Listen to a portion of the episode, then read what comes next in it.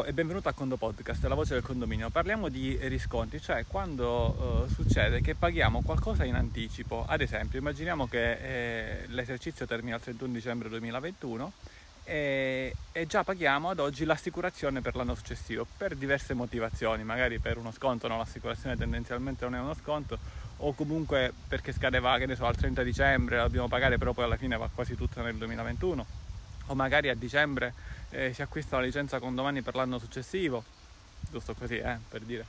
Eh, banalmente e tendenzialmente è sufficiente andare a mettere tutto ciò nell'esercizio 2021, però dalla, dall'assistenza Vincenzo mi dice ah, c'è un caso, c'è un, un, più di un conto amministratore che ci chiedono ma come fare? E effettivamente se viene pagata viene pagata con i soldi che ci sono nel 2021, non può essere pagata con i soldi eh, futuri, quindi effettivamente o c'è qualche condomino che ha versato di più o comunque sono state versate le rate normali ma alla fine durante l'anno si è speso di meno, oppure ancora ci sono dei fornitori che devono essere pagati perché magari non hanno inviato ancora le ultime fatture e intanto comunque paghi eh, quanto successivo. Ora, queste sono motivazioni dell'amministratore, non sta a me giudicare come al solito, eh, però eh, se ci sono dei denari e l'amministratore deve pagare o vuole pagare in anticipo eh, e può farlo, lo fa. E a questo punto cosa inserire in contabilità? Dicevo, normalmente va a bilancio consuntivo 2021, ma la domanda era come facciamo a farlo andare a bilancio consuntivo 2022? Beh, il trucco contabile è il seguente. Mettiamo il movimento normalmente nel 2021. A questo punto, una volta che abbiamo inserito il movimento eh, nel 2021, lo duplichiamo e lo inseriamo con eh, segno negativo. Questo perché? Perché sostanzialmente eh, lo andiamo ad annullare, perché andando a inserire il movimento di, immaginiamo, eh, 100 euro, col segno più va a consuntivo, duplicandolo con segno meno va meno 100 euro. Da questo punto di vista qui su questo movimento dobbiamo evitare qualsiasi parte sostanzialmente fiscale qualora ci fossero ritenute e quindi annullare tutta la parte. Comunque diciamo il totale deve essere lo stesso. E, ehm, e in sostanza eh, con questo movimento oh, il consuntivo è zero, poi però l'anno successivo effettivamente ci dobbiamo ricordare, qui ci dobbiamo sostanzialmente ricordare di andare a creare un movimento di pari, eh, di pari importo. Quindi se già stiamo, abbiamo aperto sostanzialmente l'anno successivo, cioè è già stato aperto l'esercizio successivo, possiamo farlo subito, o utilizzando una cassa sostanzialmente eh, giroconto andiamo a inserirlo e mettiamo tutti e due come pagati, oppure, oppure la cosa che possiamo fare, utile in questo caso per tenere traccia effettivamente sul bilancio, ci creiamo una nuova cassa da non creare in generale nei condomini, ma solamente se avete questo caso che possiamo chiamare risconti. Allora cosa succede? Nel 2021 pago il movimento con la banca, ad esempio, lo duplico e lo pago con la risconti, quindi nella cassa risconti ho un ingresso di meno 100 e a questo punto nel 2022 quando vado a pagare utilizzo la stessa cassa risconti.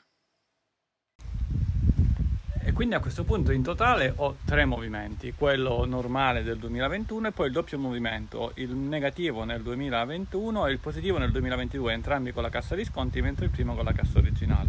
A questo punto effettivamente a livello di competenza il 2021 è un doppio movimento e va a zero, nel 2022 è un solo movimento e quindi va a consuntivo perché nel 2022 il segno chiaramente è positivo. Occhio a fare questa operazione ad aprire magari troppo presto l'esercizio 2022 perché altrimenti in linea generale tutti i debiti precedenti non ti vengono riportati e quindi magari inseriscitelo in una nota eh, nelle cose da fare a inizio 2022 quindi ad esempio potresti avere un file per ogni condominio cosa fare to do eh, in apertura esercizio Bene, quindi con questo uh, trucchetto uh, riesci a gestire questo caso quando paghi qualcosa in anticipo e, contestualmente, non quando paghi qualcosa in anticipo, quando paghi qualcosa in anticipo e non vuoi inserirla nel consuntivo dell'esercizio in cui lo vai a creare.